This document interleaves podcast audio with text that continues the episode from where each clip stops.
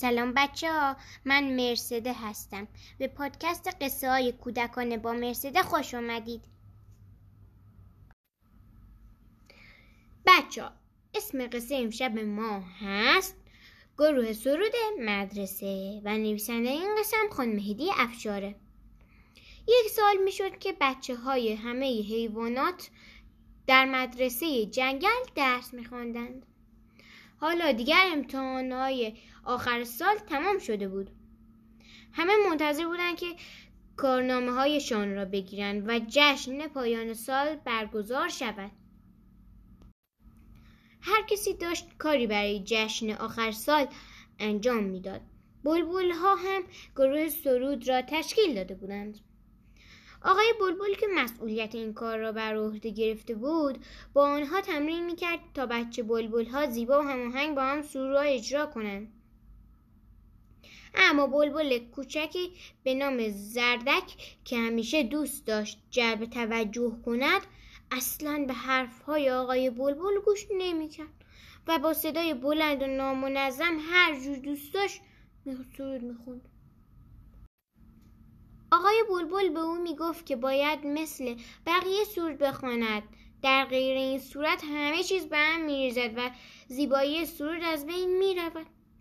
اما زردک گوش نمی‌داد و هر وقت بقیه میخواندند ساکت بود و موقعی که بقیه ساکت می‌شدند شروع به خواندن می‌کرد. آقای بلبل هم که از کارهای او خسته شده بود بالاخره او را از گروه سرود اخراج کرد. وای وای وای. زردک که حسابی از اخراج شدنش ناراحت شده بود گوشه حیات مدرسه رفت و های و های شروع کرد به گریه کردن. آقای راستو که نازم مدرسه بود وقتی او را دید علت گریه هایش را پرسید. زردک هم همه ماجرا را تعریف کرد. آقای نازم وقتی همه چیز را شنید لبخندی زد و گفت خب تقصیر خودت بوده. نباید گریه کنی چون کارت اشتباه بوده. وقتی عضو یک گروه هستی باید با بقیه هماهنگ باشی. این قانون گروهه.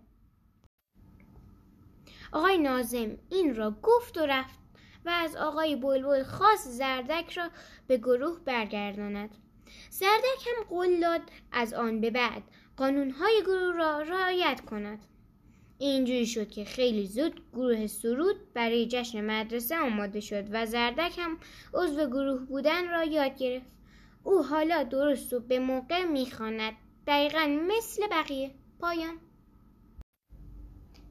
بچه اگه از قصه من خوشتون اومده حتما پادکست منو دنبال کنید تا قصه های دیگر هم بتونید بشنوید. شب بخیر.